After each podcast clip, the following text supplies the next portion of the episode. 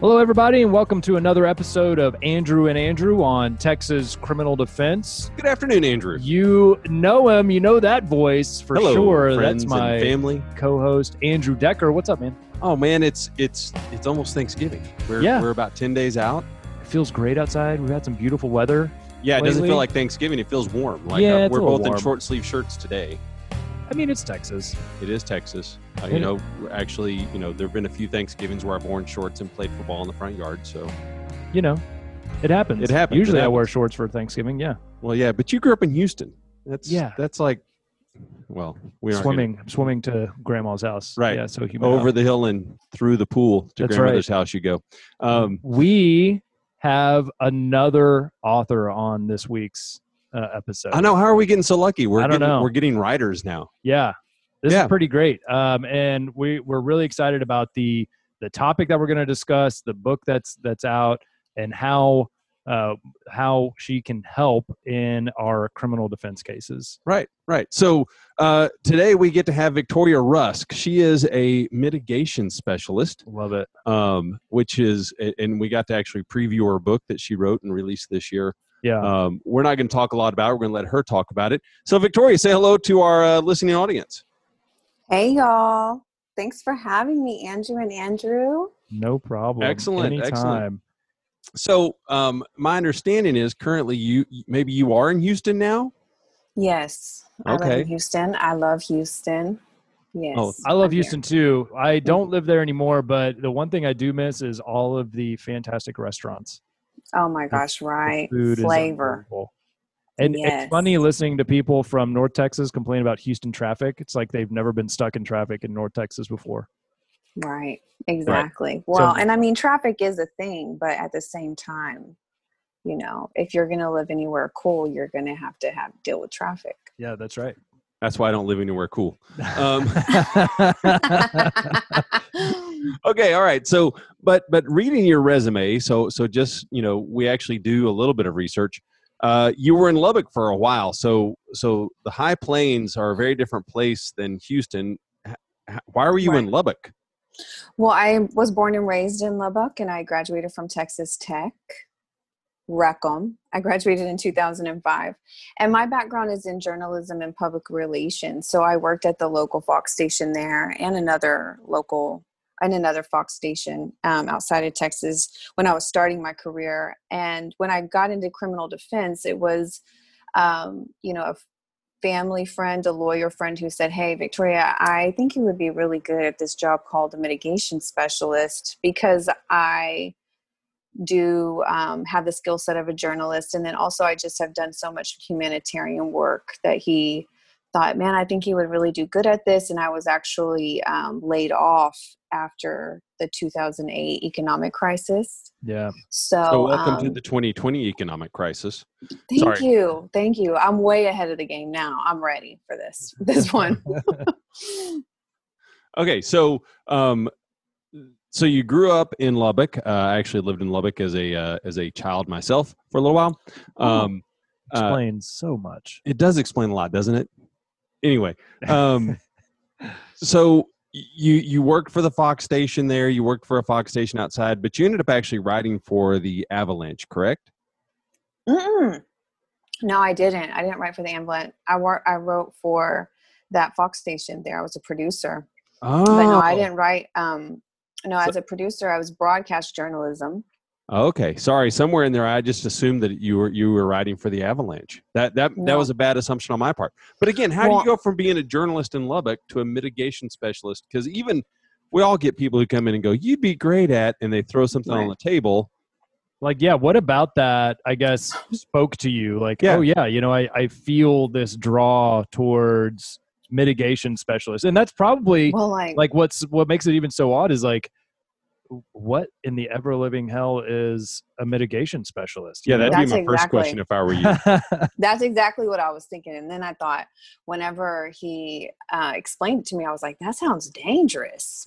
You know, Right? talking to criminals, yeah, there's So- like people so who what- what committed capital murder. That sounds scary. yeah. Right, so so let's start with that Let, let's just start with Mhm. What is Yeah, a so- mitigation specialist? Let's let's just assume that that I'm naive because we know Andrew's smarter than I am, um, and I don't know what that is. So, a mitigation specialist is a person who um, is going to be appointed a lot of times in capital cases.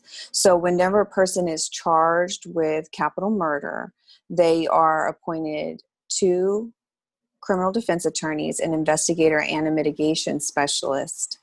The mitigation specialist is kind of like an investigator, but the investigator is investigating the who, the what, the where, the when, and the how. And the mitigation specialist is investigating the why, the real why behind the alleged crime.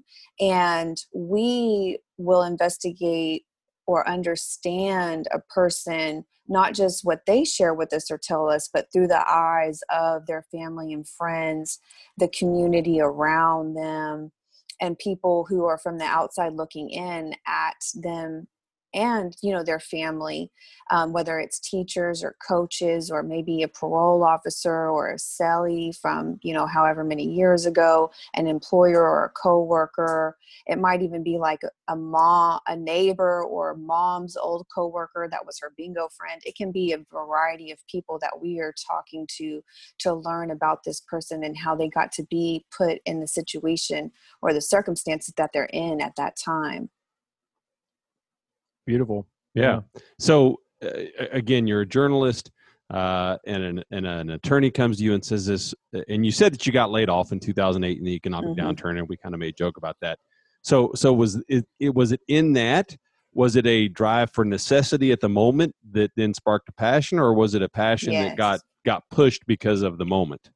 Yes, I definitely needed a job because when I yeah. was interviewing, I started working for the Regional Public Defender's Office for capital cases there in Lubbock. And I was just basically going to be trained in Lubbock for a month or so. And then I was moved to um, another rural county in South Texas outside of San Antonio. So I was going to have to. Which uh, county? You know, Uvalde County.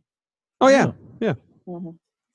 Yeah. So I had to, um, you know, the interview was kind of strange because at the time I had been laid off for almost a year or so, and I was working in construction because my aunt and her husband owned a cabinetry business. So I was just a, you know, a right. gopher, go for stuff, help help with things. Yeah. And do what I was told to do. Be employed. Yeah. You yeah. had a job yes. at that point. Yeah. Right. That's right. Yeah. That's right. And so working, um, little did I know, working in construction, I was working with a lot of felons and yeah. so when I got the opportunity to interview for a mitigation specialist position, um, I think that they liked that I was a writer, so I was going to be really great at organizing information, and that I worked with so many different people before through other jobs that I had. And um, when I told the my coworkers at the time who were working, you know, peeling paint, sanding, and doing all the cabinetry work,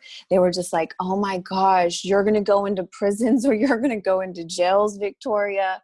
You know, and then they start just sharing with me their life story and how they got caught up in their their case and um, what parole was like or what being in prison was like and so um, little did i know that the universe or you know god was kind of preparing me for such a position to be a mitigation specialist i didn't know what it was i just knew i didn't want to work in construction and i wanted to have a better paying job right. and um, this sounded really interesting and adventurous and you know when I asked about the fear factor in it, like, well, what happens if they, you know, come across the table at me, or what happens if I'm in a scary neighborhood or something? And they said, well, you don't stay, you follow your intuitions. And if you feel your intuition, and if you feel like you're in danger, then you just get the hell out of there. And I was like, okay, I can handle that. I'll yeah.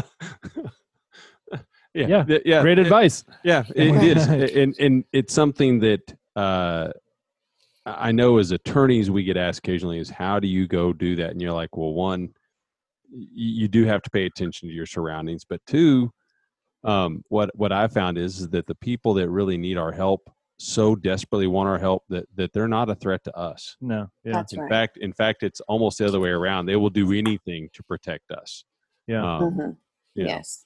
Yes, and I've had clients who are very mentally ill and have homicidal ideations, and that's a real thing to be aware of. And so, what I would have to do in a situation like that in particular is I would ask him, you know, when the jailer brings you down, because I interview people in an interview room, um, not in an attorney booth, especially for capital cases. It's very, um, you know, an intense understanding of a person and any angle that you can humanize someone you definitely should as a mitigation specialist. So i told my client i said whenever the jailer brings you down i'm going to ask you like how are you feeling today? Are you feeling strong and healthy? And if you don't feel strong and healthy i.e you have you're not feeling like that you can be okay in the room with me because of your homicidal ideations then you're going to say no and i'm going to go upstairs and meet you in the attorney booth upstairs and so he was like, Yeah, that's fine, Victoria. Like, totally cool. And I was like, So that's just kind of going to be what we do to make sure that we stay safe and I stay safe because I know that you don't want to hurt me.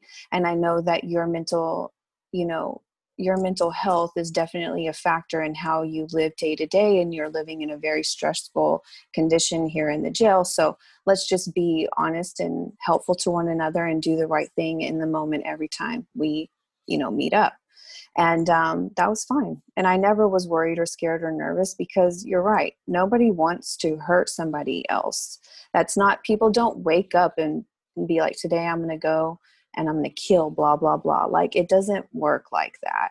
So my client having you know a mental illness we just had to be so thoughtful that that's what we were going to say when we first met because if you were saying like no today's not a great day i'm not feeling too great okay because I wouldn't know until I got to the jail and they actually brought my client to the interview room because I can't call before I get there and I can't ask a jailer like how's my client feeling because they don't know and that's not their job. Right. Right. Yeah. Yeah, so it sounds so to, to sum that up, it sounds like a lot of what you have to do is lay good groundwork with people that may not have a lot of trust built up in them like yeah. they don't trust well and people don't trust them and you're starting with very simple let's just, just let's start with how do you feel today do you feel healthy enough for us to have a conversation safely together right mm-hmm. which is yeah and i would say that's kind of a rare situation because most clients are cool easygoing and just being in jail ha- it has them to a level of um, comfort safety and security that they're not worried about anything or you know or anything like that. You know my clients that are out that are out on bond you know those clients you know we have to have we might have certain conversations or whatever but honestly as a professional we have to take care of ourselves and just be thoughtful of what we're putting ourselves you know in if we're putting ourselves in harm's way or not. Because i can go interview a witness that i don't know is schizophrenic yeah. and just some of the conversations that we're having if i don't know mental health first aid and know how to safely securely back out of a conversation and get to safety you have to have street smarts for that. Well do you and when you when you go out into the field are you traveling mm-hmm. alone or you, do you have another staff member go with you? I mean uh, you know yeah. what's the protocol within your your company? Yeah no i um i travel by myself and i do all the work by myself like to hire to hire you know, um, a bodyguard or another person yeah. or whatever. That's an extra expense. And I'm like trying yeah. not to do that. Yeah, like yeah. let's be real. Like we're here to, you well, know, make money. And so that's part of it is being thoughtful of the business aspect of it and for free. Yeah. And that certainly and that don't work like, for free. and and and, uh, and really like what I have found too, because I, you know, working with criminal defendants as andrew said we get we get asked all the time like you know aren't you ever scared? I'm like no i mean like the fear of something is often worse than you know than actually than reality exactly, so, um, exactly no i've never been in fear of my life. I represented some pretty pretty uh, individuals in some pretty hairy situations and charged with some pretty serious crimes. I have never once felt in fear of my life. Have have had him in my office. I've you know talked to them on the mm-hmm. phone. So the only time that i've been in fear of my life was not as a defense attorney. Okay. Right. Same. Same. Right. Right. It wasn't. It wasn't in this work. It was in my former work. But yeah. Um, so anyway, uh, so so we now know what a mitigation specialist is, and and it sounds like this change came out of necessity and wanting a better job and wanting a better uh, opportunity for you. So, what kind of and you trained up at the uh, Lubbock uh, Regional Defender's Office. So, what kind of cases do you see mitigation helping the most? Um, it's mandatory in capital cases. Outside of capital work, it's going to be like your habituals. It's going to be uh, felon felonies and sex cases. I mean, in the state of Texas, if you're charged with a felony, then your range of punishment is five to ninety nine.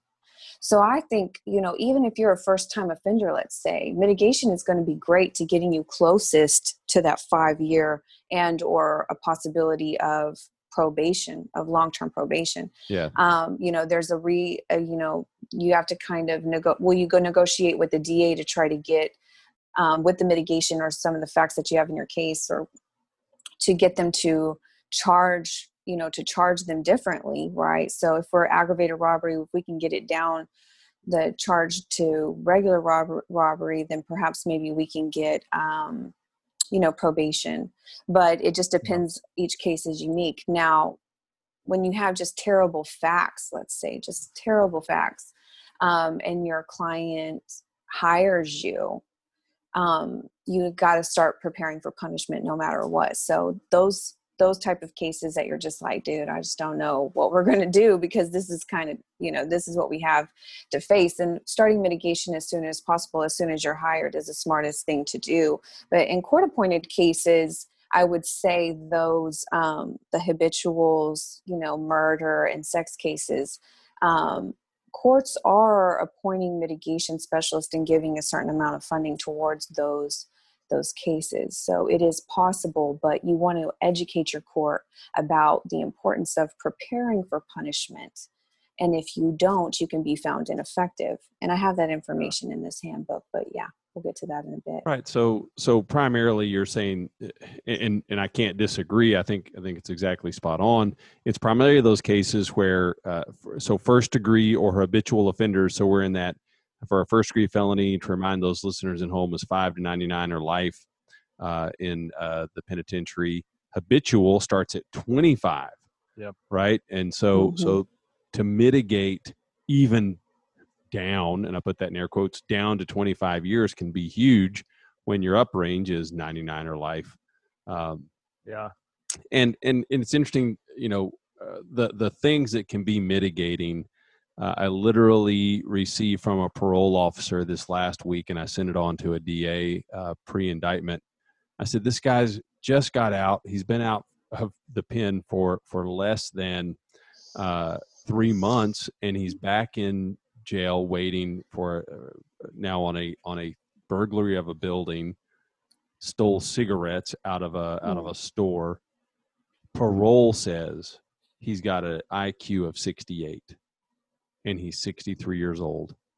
Mm-hmm. you know and so the the if you look at this as a person not as a crime you go why would i want to put a 63 year old with a 68 iq just for those of you know at home that puts him in the bottom 2% of all adults. Yeah. Right? Putting him in the penitentiary for another 20 years isn't going to make any difference. Mm-hmm. right. It's not going to change who he is and it's not going to really make us any safer um, but if you look at it as many people do, and, and sometimes even I do, and, and Andrew and I uh, have talked about this enough time, we look just at the crime. So why? I think it's a great segue into our next question. Why shouldn't someone just this just do the time, right? Why why should we be soft on crime because someone uh, hasn't learned their lesson? Right. I just want to say, you know, I think people think that mitigation is soft because they're thinking that, oh, this guy had a bad childhood or this, you know, this lady um, was beaten by her husband. And so it almost has like this sympathy feel for it. But that is not what mitigation is. Okay, um, so, it, so it can be part of it. It can help, I guess. But I don't, I really kind of stay away from sympathy like themes because to me, I think that it just it aggravates the jury or the judge. Um, Oh, And that's so, like, interesting. so you know so you got to be that- careful it's a thin line Yeah. right there it's a thin line so i would say let's take your example um, this gentleman who's 63 years old and has a lower iq um, this intellectual disability is actually the mitigating circumstance of the crime that would actually get this person uniquely sentenced for the crimes that they committed and what they committed were really crimes of um, of poverty of a person living in the crisis of poverty and that's the real problem. Um, so i feel like that mitigation packet might be more of um, of trying to have some kind of redemption or resolution of like where is this person being or not being? Can they even get a job? And who is their caretaker if they have that? And why isn't that set up that would be something more um, mitigating i think to a judge or a jury to get them the proper sentence right but Yeah. um i mean for that case in particular that's where my mom would go but let's say for a person that is sorry about that buzz y'all the laundry is done oh that's yeah, yeah. Uh-huh. sorry about that um excuse me um and good for you for multitasking oh okay yeah you know this is a woman's work like i Well, tell that- you okay but I but I love that because I'm I'm usually talking with when I when I'm negotiating with prosecutors, I'm usually saying something along the lines of like, let's you know, what what is justice in this case? Think about the Right. facts of this case, and let's have the the actual sentence or punishment meet the facts of the case. It's not you know this is not just let's read a report and then assign a number to you know some some lettering on a page. This is you know the so our job um, a lot of times is filling in who the person is behind the charge and i i love that that you're you're essentially just pro- providing that service for us you, but but you're really taking a deep dive into it is what i'm getting like you're interviewing Yeah. family members friends anybody who can really uh, provide a glimpse into who this this person may be. Exactly. And i just think you know we have to under- remember remember that the prosecutors are humans too and when we as mitigation specialists or in a mitigation investigation we're learning about the our client's life we're learning about the the universal theme the story of their life. And when we can get their story we can be like okay this guy has experienced abandonment or this person has experienced you know um the you know a spiritual awakening i guess we could say. This person has experienced you know a certain amount of loss right? Like maybe they got a divorce and lost their job all in the same year and that amount of loss is a universal theme that anybody can understand. And prosecutors are human beings too and they too have experienced loss. They too have experienced a plethora of emotions just like our clients just like us. And if we know our client's story to that degree and we have witnesses and records and a timeline to kind of share and, you know, have the or the information unfold in such the way we can bring people to the conclusions that we want to bring them to.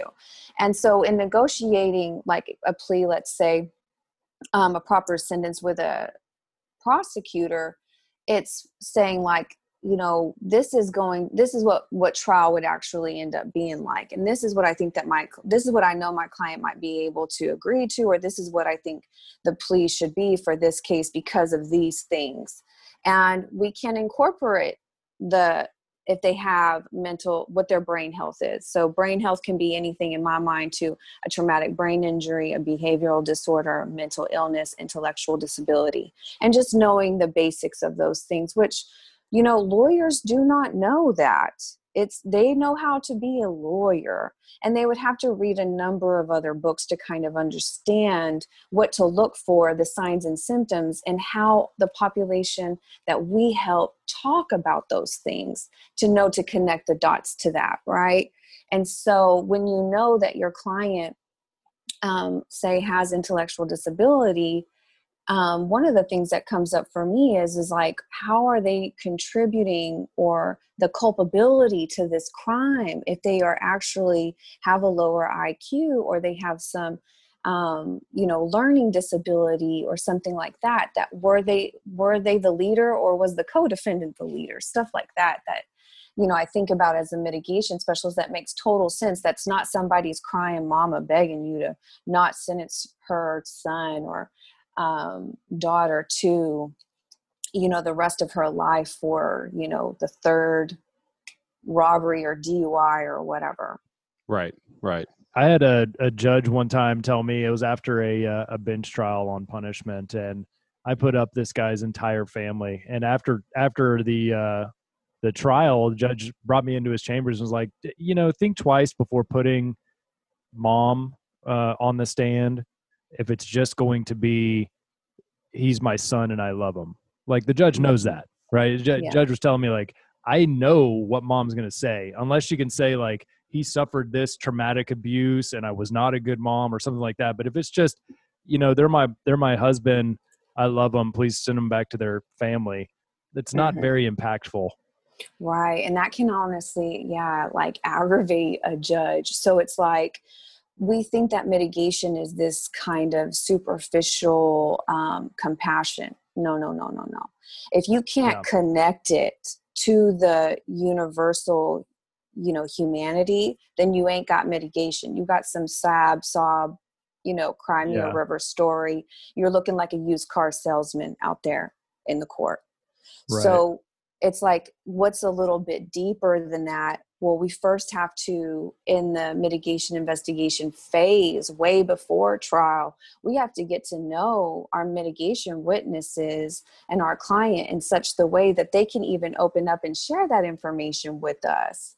And as a mitigation expert, I ha- already have the filter and the eyes and the ears to know what I'm hearing to know what that is actually connected to, which I want lawyers to have and to build and to get that experience through me and my consulting, right? I want to teach how or what that really like looks like with on the job training so that they can hear oh man you know he was this that and the third and in an ugly way or had this really bad behavior and you're thinking oh depression and then you're thinking oh traumatic brain injury perhaps right Mhm. so you know when we are gathering and getting ready for a trial it had the mitigation is actually um, not just i want my husband to come home this or that but it's a little bit deeper that you know um, my husband the reason why this crime was committed in this way is because he lost his job then i got pregnant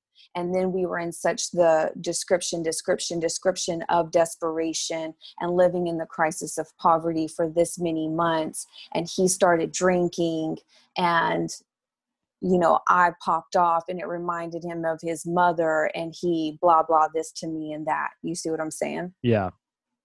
Yeah. So, so you've been doing this since, uh, for, uh, you know, uh, 11, 12 years, something like that. Is that right? Well since 2011 so almost 10 years 10 yeah years. Um, you've, you now have your own, uh, company organization. You recently wrote a Mhm. book about Yes. mitigation, how it can help people, not only just attorneys, but other clients, defendants, families. Um, let's talk a little bit about, about that book. What, what really drove you to, to put these, you know, this decade of experience down on paper?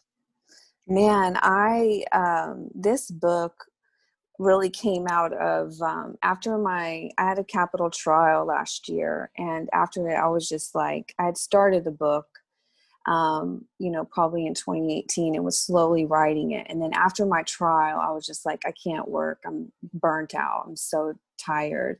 So I really took my energy and I started pouring it into this book and organizing it very heavily, and you know, hired an editor and um, did a focus group and all this kind of stuff. But this book really for me is for people like my neighbor, for people like my grandma, for them to understand. My family still doesn't understand what I do. They're like, why do you help? Why do you help the bad guys? I don't understand why you would help the bad guys. They, you know. They deserve whatever it is that they get. They're terrible, especially if they touched a kid, you know, F them, right? right? Yeah. So my my I don't really have a lot of support at home. Let's just put it like that. Well, yeah, Andrew and I can commiserate on a lot of that Yeah. for sure. We're with you. Uh, Yeah, we get asked that question all the time. We we represent some some pretty heinous charges, like kind of some of these cases that you've sat on, and uh, yeah, definitely have felt some pushback from other from loved ones. Yeah. Well, even even from you know Andy doesn't ha- get as much support, so thankfully COVID's made it where I have an excuse not to have to hug him when he's having a bad day. Yeah, yeah, yeah. yeah. We stay six feet apart. Um, yeah, Yeah. that that's uh that's pretty intriguing. So the book is the handbook for mitigation, right? And it's a practical guide. You say the, the I guess the subtitle, a practical guide for the community around a criminal case. Yeah, I found that interesting that that that this is really the the handbook appears to be written, and and I've uh, skimmed through a lot of it. Really, is written more for the community than it is for attorneys. Uh, it's like what what is really needed. What is uh, the, how do we make it the difference between a sob story and a uh, compelling story at the end of the day? yes. Yeah. Right, exactly. I think that's great because even in some of our more more heinous charges, you know, this person that's charged with this crime, like let, let's think about you know sex assault of a child. Mhm. They're still, I know it's rough, right? I'd rather not. Yeah, Yeah, but that person still has probably some family members who are going to stand by him. There's there may be I've never been in a trial like that where the individual did not have some family sitting on their side of the courtroom. So mm-hmm. so really like I mean this this does affect everybody. This charge really charge does. will affect everybody. So Yes, like and that. it is affecting everybody, even in the courtroom, because they have to go through the case, right? They have to go through the actual Right. case made against this person, and so as a as the defense team, what are we doing actually in trial? And I, we don't have to talk about sex cases right now unless you want to, but I definitely uh, mitigation is very important to sex cases, and one of my future projects is going to be specifically about mitigation investigation for sex cases um, because it's so crucial that we understand the taboo of sex in our country and our culture, and then moving towards understanding that sex is not about sex. Everything in the world is about sex. What a sex case is about is power dynamics. right. Yeah. And Mr. Yeah. Mr. Decker actually used a line that that I thought was uh, particularly impactful in punishment on a case like that. It was it was hurt people hurt people. So um a- and it's so true. You know, the people who Mhm. are doing the offending oftentimes are have been um victims themselves. So Right, right. Yeah, the the this well, my wife serves on a or has served on a board for most of the last 12 13 years for a uh, for the women's center of tarrant county and uh, they deal with victims of sexual and domestic abuse primarily. And, and they say that you know like the studies show that if someone commits a sex crime they're like eight times more likely than the general population to have been the victim of a sex crime right. right the the, the perpetrator either was a victim and or witnessed it Yeah. as a child and so Yes. those become things where you go now i don't know how we fix it once the Right. once once someone's committed the crime I, i'm not exactly sure how we fix it and how we you know and that's why where where the expert becomes a help or the specialist uh but but we see it you know th- this Yeah. is well know, it's certainly like you know everybody's always looking in our line of work for you know why did this happen and and i think just that information alone can humanize somebody and and provide that that why and and maybe be effective in uh you know providing justice for what they're charged with whatever that justice looks like And- Mhm. All right, so so we've talked about the book a little bit. I want to. Uh, you are now actually uh, beginning or or have begun a uh, mitigation university. I, I can't remember. I know that it's something like that, right? Yeah. So That's so the name, Mitigation University. Yes. y- you're you're almost as creative as Andrew and I coming up with names. Um, uh, uh, you know, so so and the, the what is the goal of that of that university, as you call it? Yeah, so Mitigation University, the goal is to get more people doing mitigation, right? Because I can only take on so many cases, right? And so my idea is that um, please don't come to me and ask me to be my intern because that doesn't work. So I yeah. created Mitigation University for people who want to get into the business. And it's, um, you know, six 20 to 30 minute videos with worksheets to work through the videos and work through developing your own business and three consultations with me and getting your business started right? If you already have a case then we can work on your case or work through your case.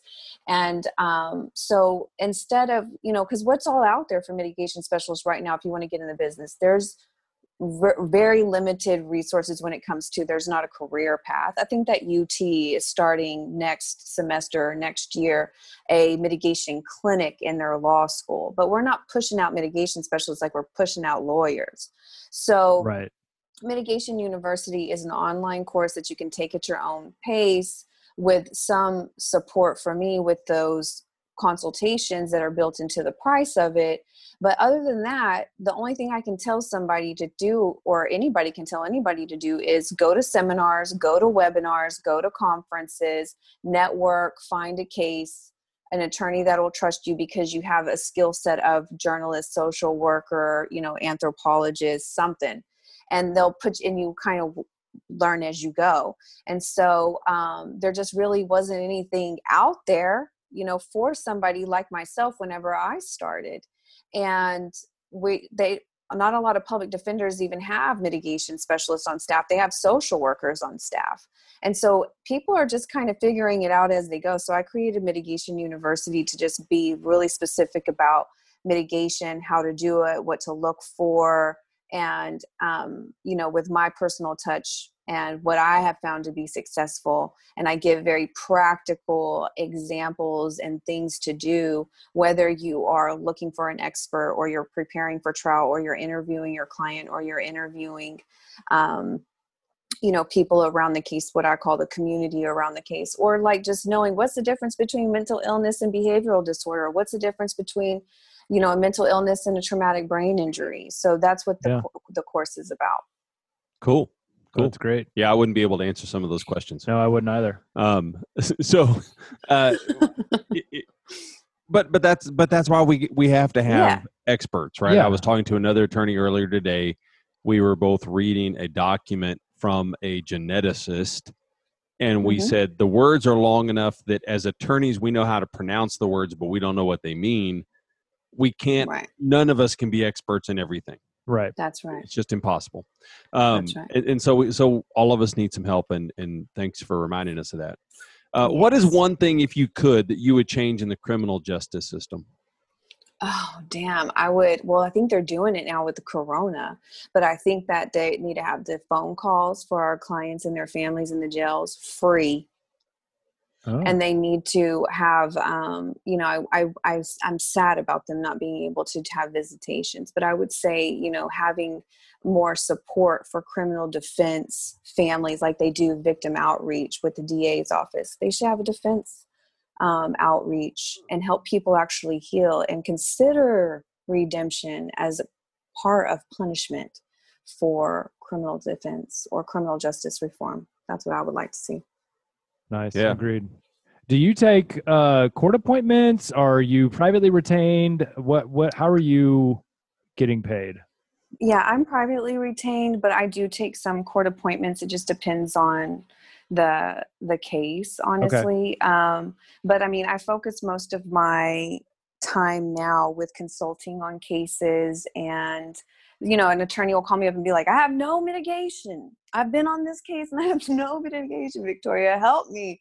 And I'm like, okay, so their, the, their client will pay me, um, you know, a small fee to interview the client, mainly over the phone right now, and yeah. just kind of help then consult the attorney on like, okay, this is the mitigation that we got. This is what we need to prove up. Here's a list of 10 things that you can do for your, you know, for yourself, for your client, or you can ask your client to pay me to do um, some of those things and move forward on the case. But yeah. I, um, you know, I have my last two capital cases right now, and I'm trying to get out of that business of doing capital cases. I think that we, um, you know, for me, I feel like getting more mitigation specialists in the field to work on capital cases is mainly my focus. And I'm doing a lot of cases like, you know, like I said, habituals, you know, manslaughter cases. Um, right you know sex cases like it's um so i can be court appointed but honestly the private pay is um more beneficial to me Sure. We understand that. Yeah. Right. We, we- we- we have we have, repo- we have appointed and retained cases as well. And, and I, so I guess my my point is, if if anybody, and we'll get your you know con- your contact information, and uh, we'll include all this information in the in the show notes and stuff. But if anybody has a case out there, um, retained or appointed, I guess just reach out to you first to see just to make sure that you would be a good fit for it. I mean, just Yeah. hiring any other right and really. also you know i want to encourage attorneys that there's not enough mitigation specialists out there and i live in houston and i'm not traveling right now right, so if you know somebody that you think has a wonderful skill set then put them through mitigation university or spon- like sponsor them or help them or let's work out something to where they can go through mitigation university get on the case that you are thinking about and allow me to mentor them through the case Oh, that's great that's what's idea. gonna Yeah. that's gonna get the work done a lot faster than you know getting on the end of my list Right. seriously yeah, so um i mean so that's really kind of where we're at that i'm just like really like no you know i can't take all the work and um, even the people that i can recommend are people who've graduated through mitigation university because i know that they are you know yeah. Well, really like i've Right. vetted them yes and they know they have me as a mentor and a, and a resource but there's other people that i know through the business that i can help you know connect and maybe um, you really just um, you know this family really just needs to get on a zoom call and help them do their um, character letters you know for this one case because it's like that okay that's nothing but like a $500 fee that's nothing cool let's do Right. that Right. All right. Well, eh, yeah. we, we have we've gotten actually I think a ton of information, This very helpful, and we will make Thank sure all this is in the show notes Yeah. uh, that sure. I'm not in charge of, and I really, I really don't know what they are. I got you, Andrew. right. Don't right, worry. exactly. But we do ask fun questions of every guest. It helps us kind of personalize uh, people, okay find out a little bit more about them. Um, so, who is your favorite musical artist or band? Um, Erykah Badu, Texas made Ah. Erykah Badu. Like, she's awesome. Brilliant. All right. What about your favorite book or, you know, one you would recommend maybe you've read recently? Okay, my um, Besides besides the Yeah, book that besi- you wrote. besides your new book. right, right. Besides my book, I highly recommend to um, read the Handbook for Mitigation. But the other book that I recommend a lot is The Seven Spiritual Laws of Success by Deepak Chopra. Yeah. When I think about universal laws, because they are in they are working whether we like them or not. This book is really thoughtful um, to having integrity with, you know, the with with the universe in my opinion and it's i feel like it's one of the best books to uh keep going back to almost like a reference book you know yeah. Yeah, for Mhm. sure. Cool. And Yeah. then uh, we always ask this someone as well. What is the best piece of advice you've received? It could be personal or professional. um you know be your be your authentic self because it, then it allows other people to be themselves too and you can get a lot you know a lot further on down the lo- road you know with people being authentic. And um, also you know probably the business advice is is that nobody cares that you're nice victoria. They do not care. You have to allow your work to show itself for itself. And so quit being so nice thinking that people are going to like you so that they then they might hire you. Forget about that because that's just going to get you in a whole world of hurt so Right. just allow your work to speak for yourself and leave everything else you know you don't you don't have to be so nice There you go. Yeah. Yeah, yeah. I I I, I want to be liked so much that sometimes I I will will Yeah. take things that I shouldn't professionally because I want my client or their family to like me. And I think it's important to remember we are, you know, we don't have to be liked to be effective. to be Right. effective. In fact, Yeah. No, one- yeah. no one likes no one likes one of the guys in my office, and he's very effective. Yeah, right. well, we um where where can our where can our guests find uh, find more about you, Victoria? What is there a website, um, email? I know you've got a couple things going on with the Mitigation University and the Heart of Justice. Which one do you do you want to steer our listeners to? Yeah, I would say, um, you know, for mitigation training to get someone into the business is mitigationuniversity.com. Everything else goes through my website, heartofjustice.org. Heartofjustice.org. The dot com was bought up by somebody, and I'm not rich enough to buy it off of them yet. So I don't I have heartofjustice.org right now. We will link to both of those in our show notes, and I you. imagine they uh, any any interested parties can can contact you directly there Mhm. um, through your website. We're not going to put your cell phone number out on the yeah, uh, we, on the we, we won't do that to you. Yeah, Um, Thank you. heartofjustice.org and mitigationuniversity.com. Find out more about Victoria and what she's doing, what she can offer you, and or if you want to uh, be like Victoria and and become a mitigation specialist, check out those websites. Yeah, definitely, definitely. Well, once again, we want to thank you for listening and spending some time with us uh, as we prepare for Thanksgiving. Um, uh, we are Yeah. again Andrew and Andrew on Texas Criminal Defense. Where can they find us? at www. Is that necessary to even No, say that? we've talked about this before. TexasCrimDefense.com or on any podcast platform. We're we're out there everywhere. Yeah, yeah, you're so young, you don't even know what the W's are for. Um, you know? Okay.